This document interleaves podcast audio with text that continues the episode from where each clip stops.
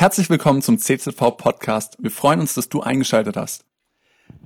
Das Thema des heutigen Tages soll heißen, durch die Krise mit Jesus. Das Wort Krise ist besonders seit dem Zweiten Weltkrieg überall bekannt. Es gab, gab unzählige Krisen in der politischen Welt, direkt nach dem schrecklichen Weltkrieg, die Koreakrise, dann gab es eine Suez-Krise, dann gab es äh, die Vietnam-Krise und äh, die Krise des Prager Frühlings. Und immer wieder waren Krisen, Krisen. Dann gab es Finanzkrisen, Wirtschaftskrisen. In jeder Beziehung Krise, Krise. Aber sowas, ich bin immerhin 73 Jahre alt, sowas wie diese Pandemie habe ich selbst noch nie erlebt. Ich weiß nicht, ob mein lieber Schwiegerpapa, der Bruder Ernst und seine liebe Frau Martha, ob ihr jemals so eine Krise erlebt habt, wo alles stillgelegt wurde. Das ist irgendwo was ganz Neues. Aber es gibt nichts Neues unter der Sonne. Und Krisen waren immer, auch in der Bibel, gibt es sehr viele Krisen. Äh, wenn ich denke, vor welch einer Krise das Volk Israel stand, als Moses zu ihnen zurückkam, der fliehen musste, weil er seinem Volk helfen wollte und meinte, er könnte es in seiner Kraft tun.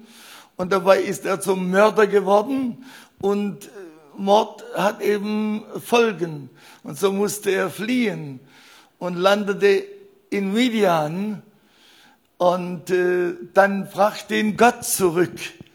Und als er den Kindern Israel sagte, wozu er gekommen sei, was Gott ihm gesagt hat, da glaubten die nicht. Da waren die wirklich in der Krise. Was sollen wir tun?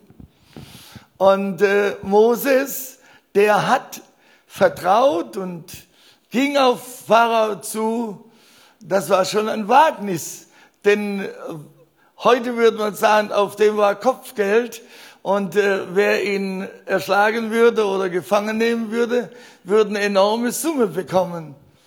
Aber der Moses kam und ging direkt zum Pharao mitsamt seinem Bruder Aaron und sagte ihm, lass mein Volk ziehen der hatte den Mut gegenüber einem Weltbeherrscher damaliger Zeit zu sagen, lass mein Volk ziehen, Befehl an ihn von Moses, von dem, der verachtet wurde, der auf der Flucht war, hat er einen Befehl bekommen. Denn lass mein Volk ziehen ist Befehlsform. Und der meinte, er könnte mit ihm spielen. Dann hat Moses etwas gezeigt von dem, was Gott ihm gegeben hat und hat seinen Stab vor ihm niedergeworfen. Und plötzlich war da am Boden eine Schlange und ich sehe jetzt im Geiste, wie diese Schlange auf den Chef zuging. Und alle hielten den Atem an, was passiert jetzt? Und Moses packte die Schlange am Schwanz das Dümmste, was man tun kann mit Schlangen, sie am Schwanz zu packen, denn der, die Schlange hat ja noch ein anderes Ende aus dem Schwanz und da sind ein paar Zähne dran. Und äh, er nahm sie und ergriff sie und alles war klar. Aber das hat den lieben Pharao nicht, Liebe ist ein falscher Ausdruck für ihn, aber nicht bewegt. Und Moses kam wieder. Und jetzt machte er den ganzen Fluss und alles Wasser in, ist in Ägypten zu Blut.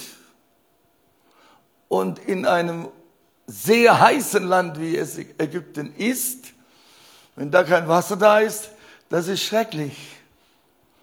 Ich habe das zum Teil erlebt, wie Leute da standen, weinten wie kleine Kinder weil sie kein Wasser hatten. Wir sind zweimal durch die Wüste gefahren und da standen Leute mit Kamelen da.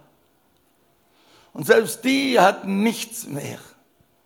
Glücklicherweise hatten wir in unserem Unimog und ein Landcruiser und zwei VW-Busse, hatten wir enorm viel Wasser bei uns.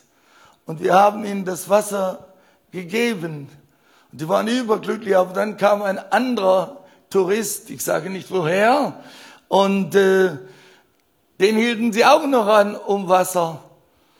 Und der sah bei ihnen einen wunderbaren Sattel, einen Kamelsattel mit Silber beschlagen, wunderschönes Stück.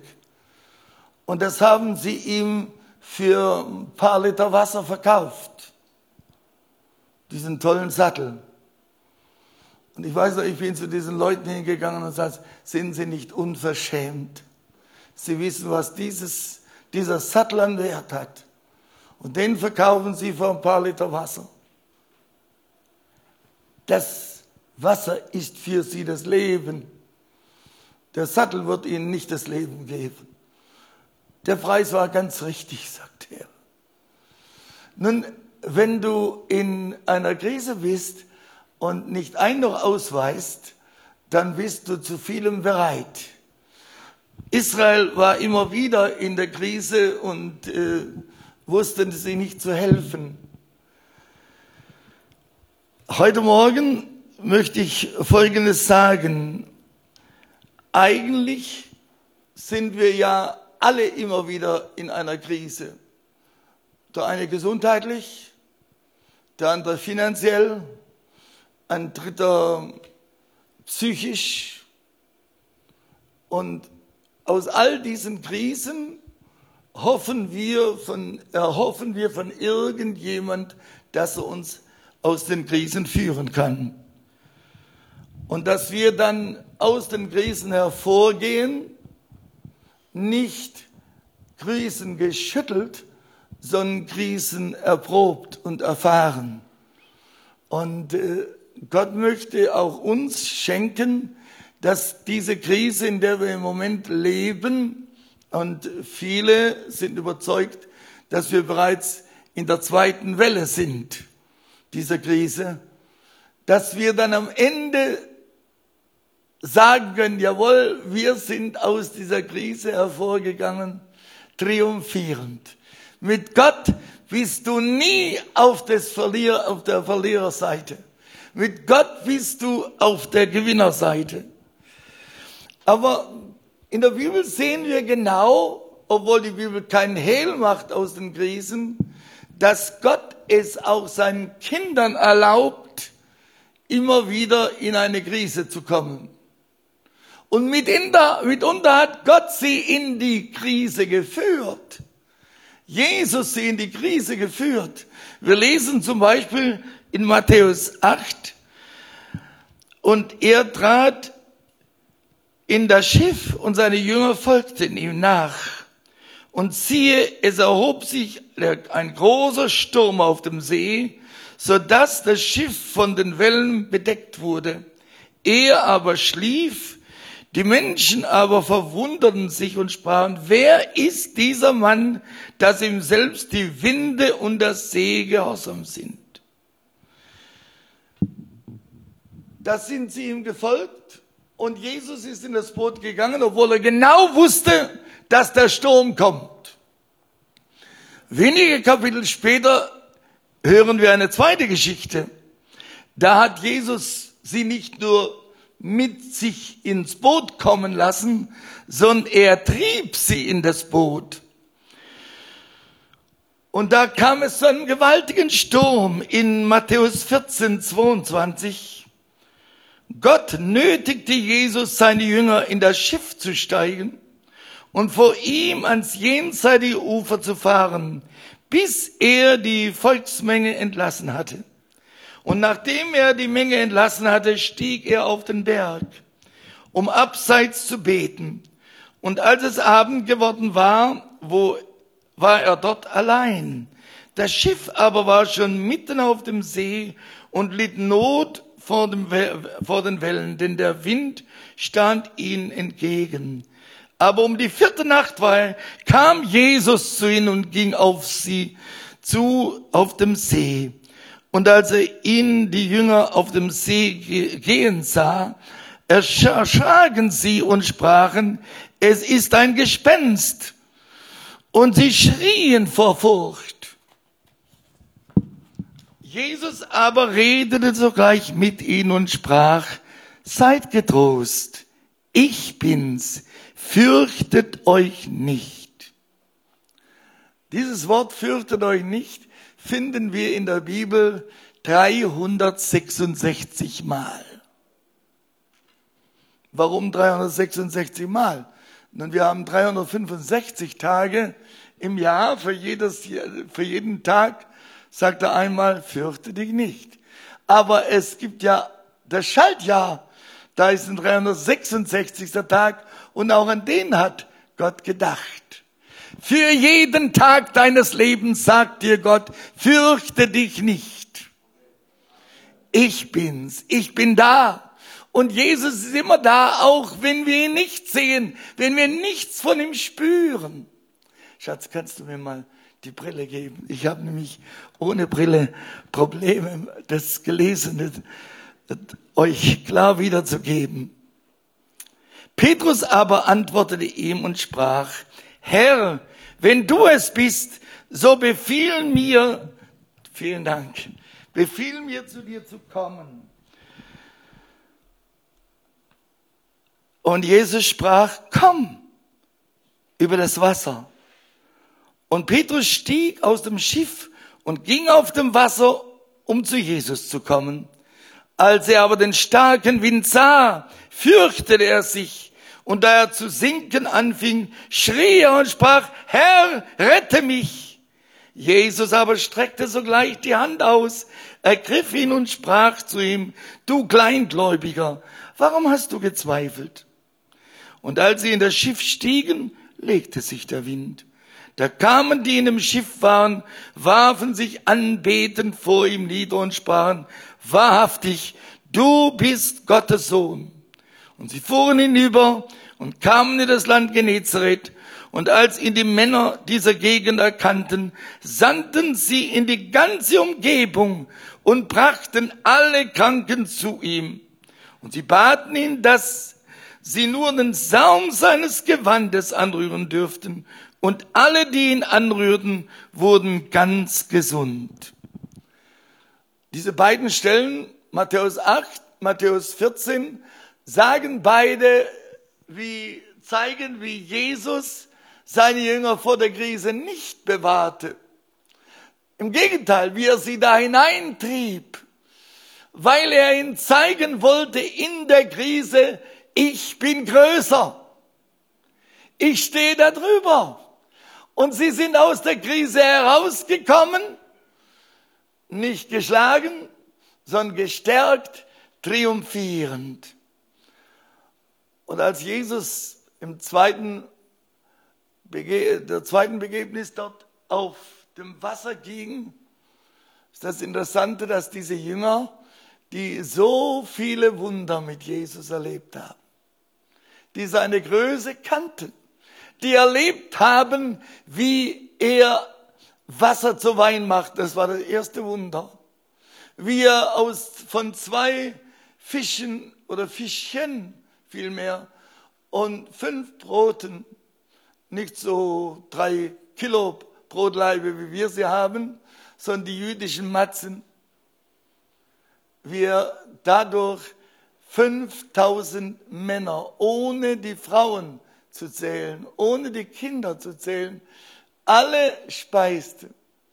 Und wie er am Ende so viel ihnen gegeben hatte, dass die gar nicht achteten, ob was auf den Boden fällt.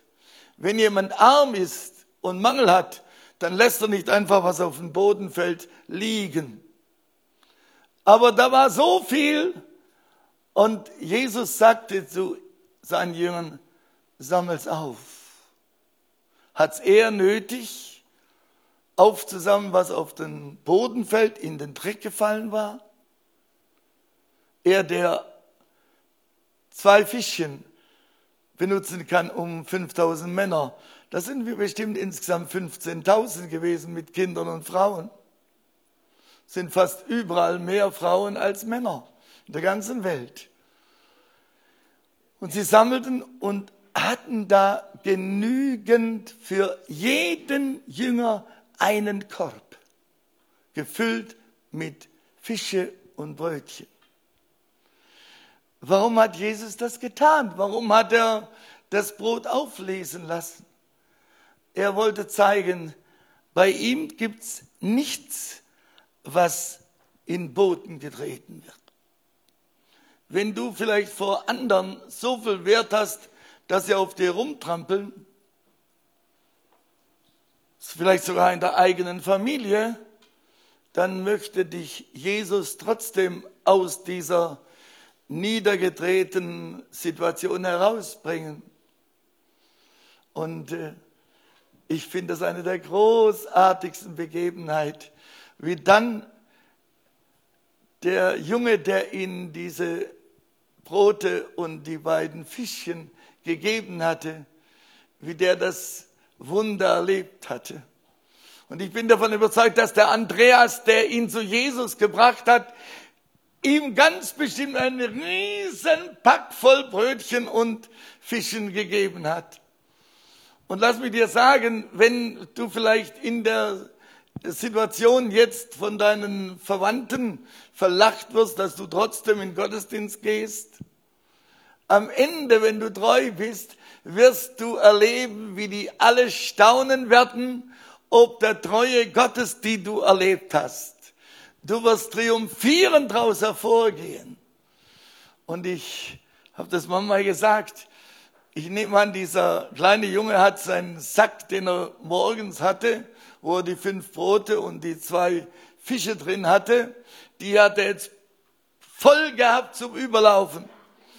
Und wie der ans Haus kam zu seiner Mutter, die wahrscheinlich den ganzen Tag auf ihn gewartet hat, und als er danach kam, dann rief, Mama, Mama, Mama.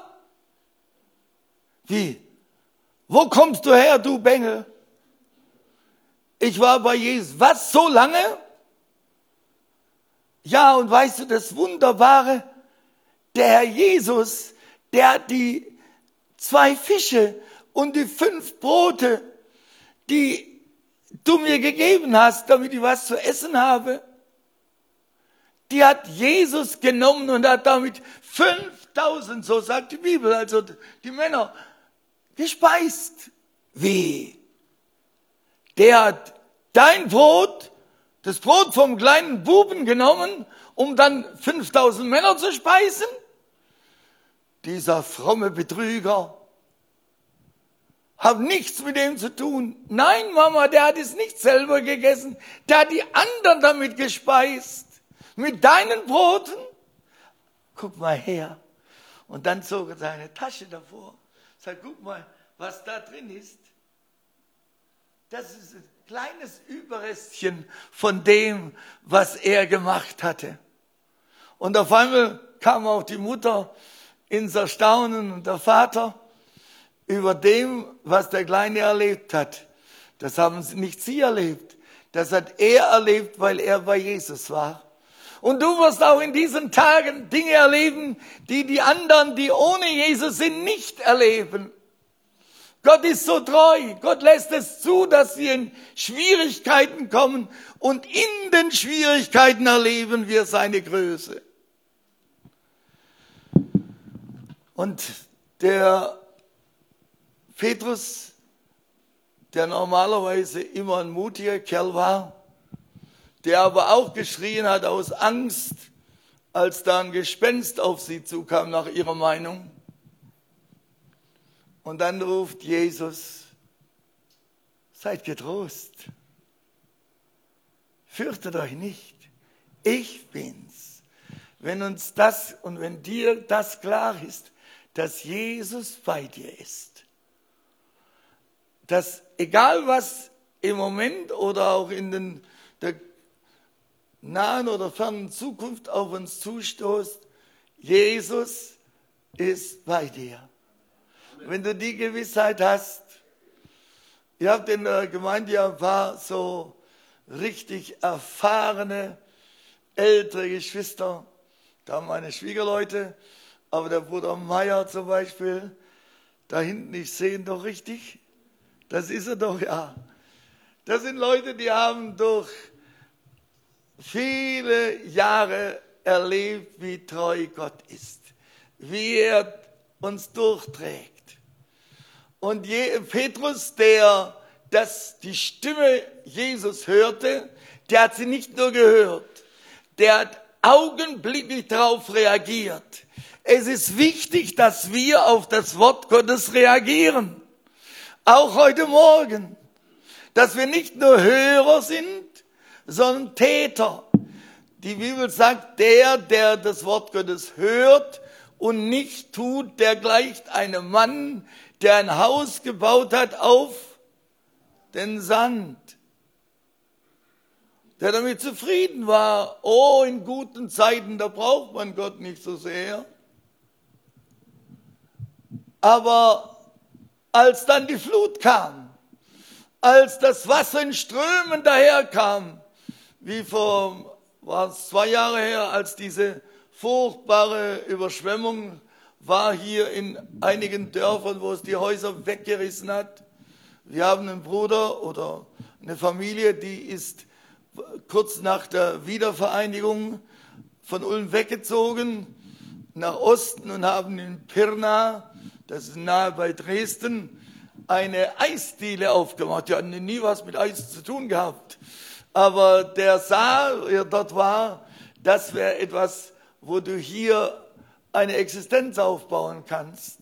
Und außerordentlich fleißige Leute. Und die haben dort eine Eisdiele aufgebaut.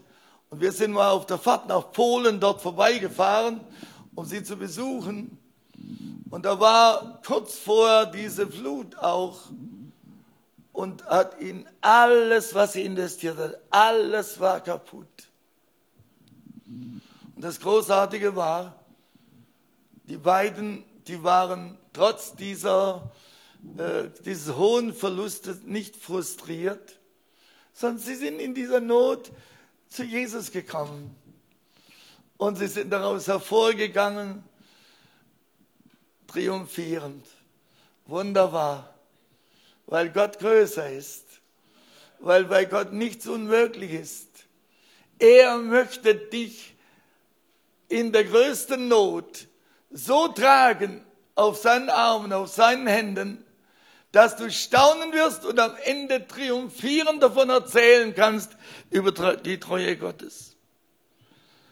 Hier lesen wir dann, dass Petrus zu Jesus sagt, wenn du es bist, dann ruf mich doch zu dir zu kommen.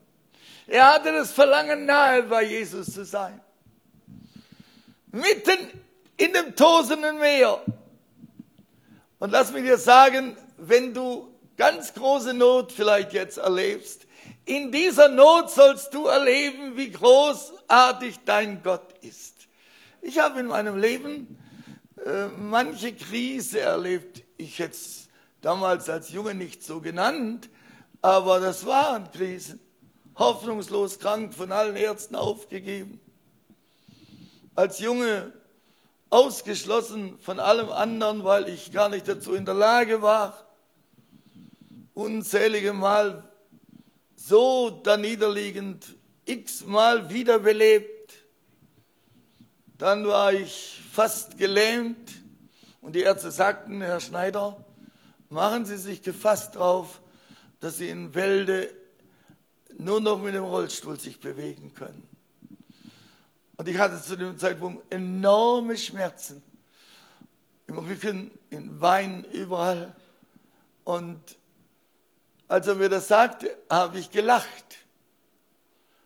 Und der Arzt sagt, warum lachen Sie so komisch? Das ist kein nichts zum Lachen. Ich habe hier keine lustige Kinderstunde. Nein, ich meine das bitte ernst. Und dann sagte ich, Herr Doktor, ich lache trotzdem, weil ich in meines Gottes Hand bin. Und er wird es nicht zulassen, dass ich der, den Auftrag bekam, das Evangelium zu verkündigen, dass ich auf dem Rollstuhl daherkomme oder im Rollstuhl. Ich werde gehen und stehen und das Heil den Menschen verkündigen. Und das durfte ich tun dann in vielen, vielen Ländern. Ich war gerade jetzt wieder, äh, ich sage gerade jetzt, aber als letztes mit größeres, in der Ukraine. Und dort hatte ich dann äh, jeden Tag wenigstens einen Gottesdienst. Und ich dachte, wie wird das wohl sein? Wird da in diesem Land jemand am Mittwoch, am Donnerstag, am Freitag, am Samstag, ja, noch Sonntag, das ist klar, da kann man in die Kirche gehen. Aber dann Montag, Dienstag werden die in den Gottesdienst kommen? Von wegen. Ich hatte am Ende nicht sieben Gottesdienste in der Woche, sondern meist am Tag zwei, mehrmals drei und vier. Und während wir die Versammlung halt, ich wurde Pastor angerufen und hat gesagt, bei euch ist doch dieser Bruder aus Deutschland. Kann der nicht auch bei uns sein? Und da kam nochmal ein, ein Gottesdienst dazu. Und ich bin dort weggegangen, jubelnd, weil ich die Herrlichkeit Gottes gesehen habe. Und wenn du denkst, dass dieses Land keine 20 Jahre die Freiheit hat, richtig zu evangelisieren, geschweige denn zu missionieren. Aber die haben heute, jetzt bin ich nicht ganz sicher, aus der dortigen Pfingstgemeinde sind weit über 400 Missionare ausgesandt worden. Vor allen Dingen in die ehemalige Sowjetunion und in andere Länder. Und sie erleben die Größe Gottes, erleben, wie Gott sie durchträgt. Und ich kann euch sagen, ich habe in keinem afrikanischen Land, auch nicht in Asien, noch in Südamerika, solch eine Freude und solch eine Dankbarkeit erlebt für das, was wir für sie taten wie dort. Die Leute waren so unglaublich. Ich habe seitdem x äh, Briefe von denen bekommen, voller Dankbarkeit. Und die jubeln darüber, was Gott für sie getan hat. Und wenn ein Land Grund hätte zu jubeln über die Größe Gottes, dann wir. Ich meine, es sind immerhin einige da, die entweder kurz nach dem Weltkrieg oder zum Teil schon im Weltkrieg äh, lebten und die wissen, wie damals unser Land aussah. Und kein Mensch hat geglaubt, dass dieses Land je wieder zur Blüte käme. Die Idee, es zum Agrarland zu machen. Ja, wenn alles aussehe wie Bayern, die haben ja herrliche Felder. Wir sind ja umgezogen von Ulm äh, hinter Bayern, äh, hinter Augsburg vor München im kleinen Dörfchen. Und jedes Mal, wenn ich mit meiner Frau unterwegs bin, sage ich, was sind die Leute hier gesegnet? Die haben so herrliche Felder, schwarze Erde, riesige Felder. Wir haben das ja in Württemberg zumindest gar nicht. Warum? Weil unsere Erbregelung anders ist. Bei uns hier in Baden-Württemberg war es normal, dass ein Bauer sein Land und sein Gehöft äh, an, unter seinen Kindern geteilt hat. Es sollte ja gerecht sein. Aber dann wurden die ohnehin unfruchtbaren Felder noch gestückelt in die verschiedenen Kinder und deshalb ist Baden-Württemberg dagegen eine richtig armselige Landwirtschaft gegenüber denen dort im, in Bayern. Unglaublich. Aber gegenüber dem, was in der Ukraine ist, Land, das so wunderschön ist. Und die Leute in der kurzen Zeit, wo sie Gemeinden gründen haben, haben sie über 1500 Gemeinden gegründet und brennen für Jesus und möchten den Leuten sagen, welch ein herrlicher Heiland er ist. Gott hört die Angstschrei. Als der Petrus dort auf Jesus zuging, alle anderen guckten so. Aber plötzlich, als er eine riesige Welle sah und den Wind toben, sank er und dann schrie er verzweifelt, Jesus, rette mich! Und alsbald hat Jesus ihn herausgezogen. Ergebnis war, dass sie jubelten und dankten und außer sich waren über diesen Retter.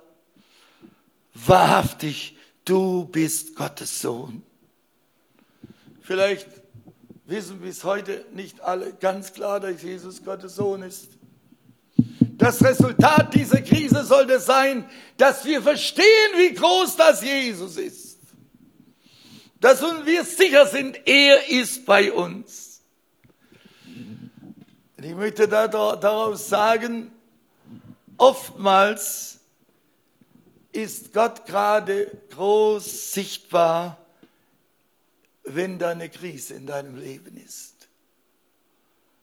Und wenn du einen Angstschrei zu Jesus ausrufst, dann ist er bereit, dir zu helfen. Was hat Gott zu Moses gesagt im brennenden Dornbusch? Ich habe gesehen, wie mein Volk in Ägypten unterdrückt wird. Ich habe ihr Schreien gehört. Ich weiß, wie sehr es leidet. Ich bin gekommen, um sie aus der Gewalt der Ägypter zu retten und sie aus Ägypten zu führen in ein schönes, weites Land, in ein Land, in dem Milch und Honig überfließt. Gott hat ihr Schreien gehört. Was immer deine Not sein mag, wo immer du Schwierigkeiten hast, Gott möchte dir mitten in den Schwierigkeiten seine Größe zeigen. Wenn du die Jünger anschaust, im Neuen Testament, dann erlebst du, wie jede Not, die sie durchgingen, ihnen neu die Größe Jesus offenbarte. Mitten auf dem See, wo alles tobt, da erlebten sie, wer Jesus ist. Zwar sah es aus, als ob Jesus gar nichts merkt, er hat nämlich geschlafen. Manchmal denken wir auch, dass Gott schlafen würde und nichts tun würde. Nein, er ist da. Er hört und er will dir helfen. Und er möchte dir seine Macht zeigen mitten in der Krise. Auch jetzt will Gott seine Macht zeigen, einem jeden Einzelnen. Wenn du sie noch nicht richtig erlebt hast, dann soll die Krise dazu dienen. Und das Ergebnis soll sein, dass du anfängst, ihn zu loben und zu preisen. Die größte Krise, die, Israel erlebt hat, nachdem sie aus Ägypten gezogen war, ist, nachdem sie den ganzen Weg durch die Sinai-Halbinsel gegangen sind, um dann auf der anderen Seite im Yam Suf anzukommen. Und dort gibt es eine äh, große Bucht, die stark vergrößert wird durch die Massen an Sand, der von dem Wadi her in das Meer hineingetragen wird. Und da kamen sie an, und wie sie da ankamen, war nur Meer, Meer. Rechts und links riesige Berge, die du selbst als Mann nicht leicht überwinden könntest. Aber mit Frau und Kind Unmöglich. Und hinter sich das Heer der Elitetruppen des Pharao. Und jetzt standen sie dort, eine Krise, ein Problem, unendlich groß. Wo sollen wir hin? Nach vorne gab es keinen Weg, nach rechts und links das Gebirge, hinten die Eliteeinheiten des Pharao. Aber genau dort haben sie das größte Wunder Gottes erlebt. Da sagte Gott zu Moses, was weint ihr? Heb deinen Stab über das Meer. Und dann teilte sich das Meer und sie zogen hindurch, mitten hindurch. Und hinten jagte Pharao mit seinen Kriegswagen her. Und es war so lang trocken, bis das, das ganze Volk Israel durch war. Und dann schauten sie um und sahen, dass die Reiter auf sie zustürmen. Aber dann ist das Wasser wieder zurück. Und sie alle gingen unter im Meer, ohne Ausnahme.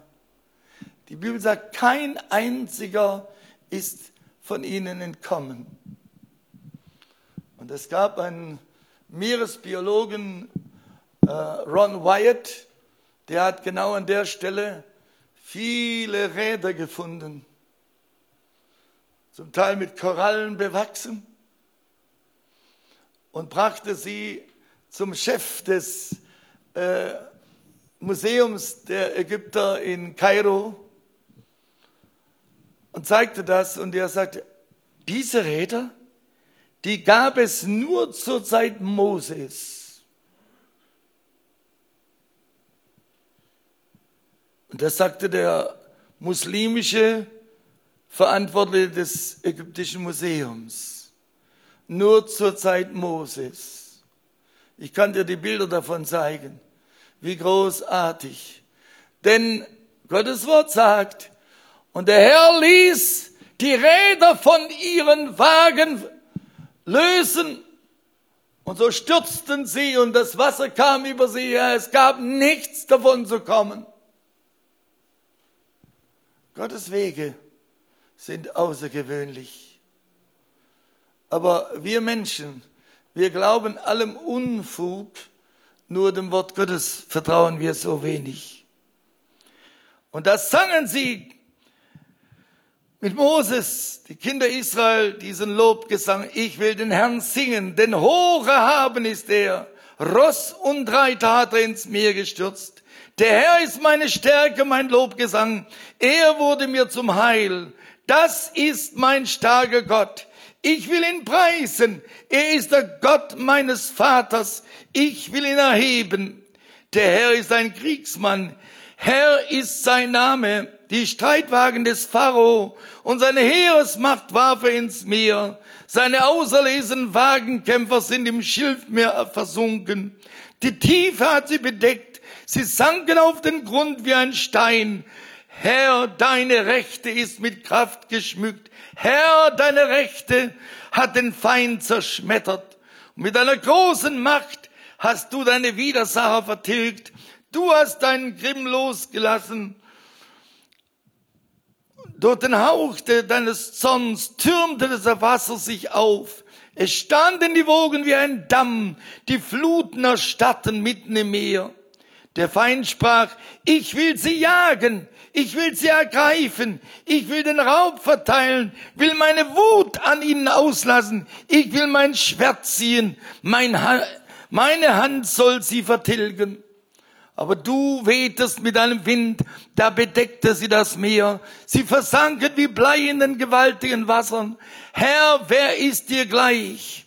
O Herr, wer ist dir gleich? Herrlich in Heiligkeit, furchtgebietend in Ruhmestaten, wundervoll bringend. Du strecktest deine Hand aus, da verschlang sie die Erde. Du leitest in deiner Gnade das Volk, das du erlöst hast durch deine Kraft, bringst sie durch zu der Wohnung deines Heiligtums. Wenn das die Völker hören, so erzittern sie. Furcht ergreift sie, die Bewohner des Philisterlandes. Und dann singen sie bis zum Ende und jubeln ihrem Gott zu.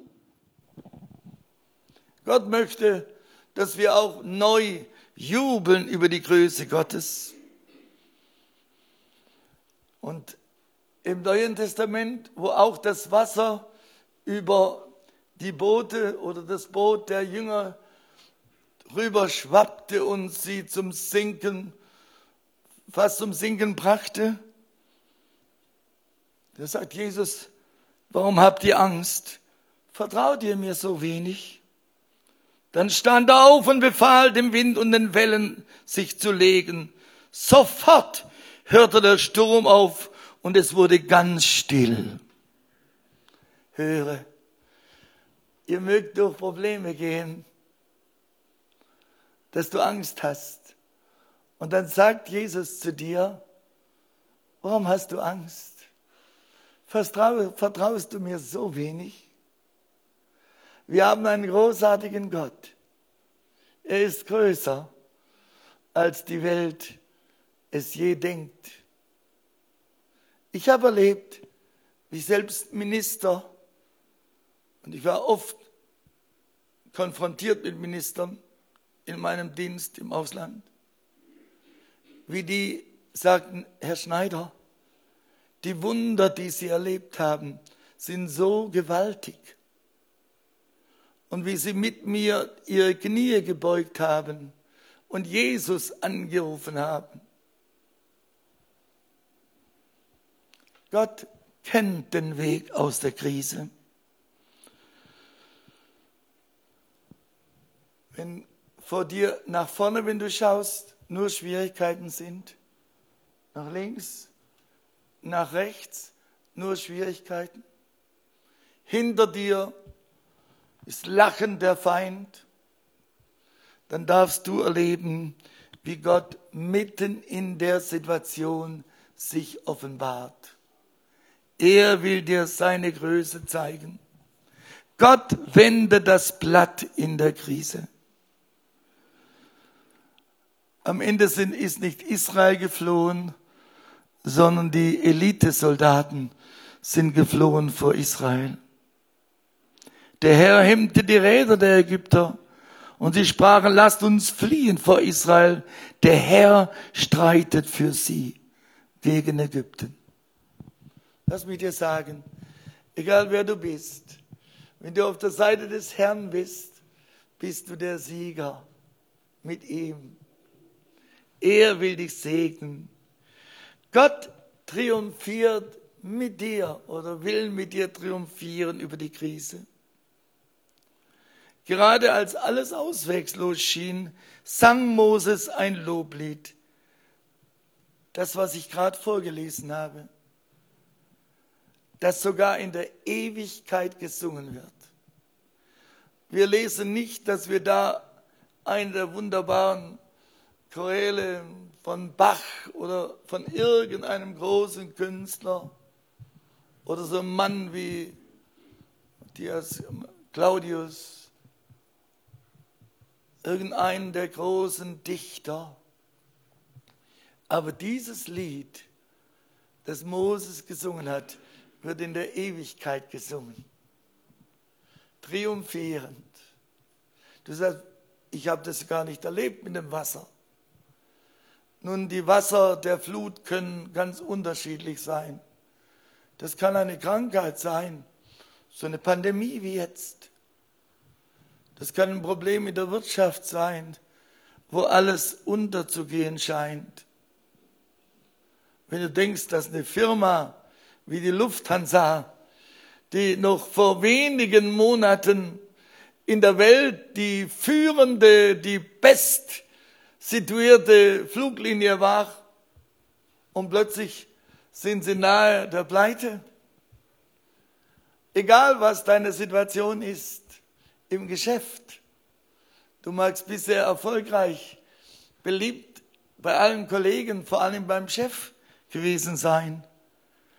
Und plötzlich beginnt die Krise und alles scheint schwierig zu werden. Und in den Schwierigkeiten will Gott dir sagen, du, ich bin bei dir. Ich kenne dich. Ich habe dich lieb. Ich will dich segnen. Ich will dir helfen. Du sollst mein Kind sein.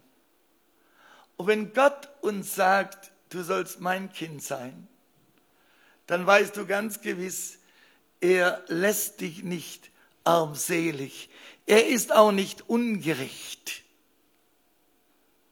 Ich habe vorgestern in einer Schule in Heidenheim zwei Gottesdienste gehalten und dann sprach ich darüber, wie Jakob von seinen zwölf Söhnen einen mehr liebte als alle anderen und er ihm Geschenke machte, ein besonderes Kleid, und er wusste nicht, wie viel Schaden er seinem Sohn damit zufügt, wie viel Hass und Neid dadurch auf ihn kommen. Aber Gott ist nicht wie Jakob, der dich irgendwie anders behandelt als irgendeinen anderen. Er liebt uns ganz persönlich. Er liebt dich und möchte dir seine Größe zeigen. Euch da oben wegen der beiden starken Lichter sehe ich niemand so direkt. Ich sehe zwar die Silhouetten, aber nicht die schönen Gesichter. Aber Jesus hat dich persönlich lieb. Und er möchte dir seine Größe zeigen. Er möchte zeigen, ich bin größer, ich liebe dich. Du bist kostbar in meinen Augen. Ja, du bist kostbar in den Augen Gottes ein wunderbares Ziel mit dir. Und du mögest am Ende triumphieren. Cool, dass du dir unsere Predigt angehört hast. Wir hoffen, sie hat dir geholfen und wir wollen dich ermutigen, auch während der Woche Teil einer Kleingruppe zu werden. Schreib uns einfach eine E-Mail an podcast.czv-kreuzheim.de oder komm einfach am Sonntag in unseren Gottesdienst. Folge uns außerdem auf Facebook oder Instagram für alle weiteren Infos. Wir freuen uns auf dich.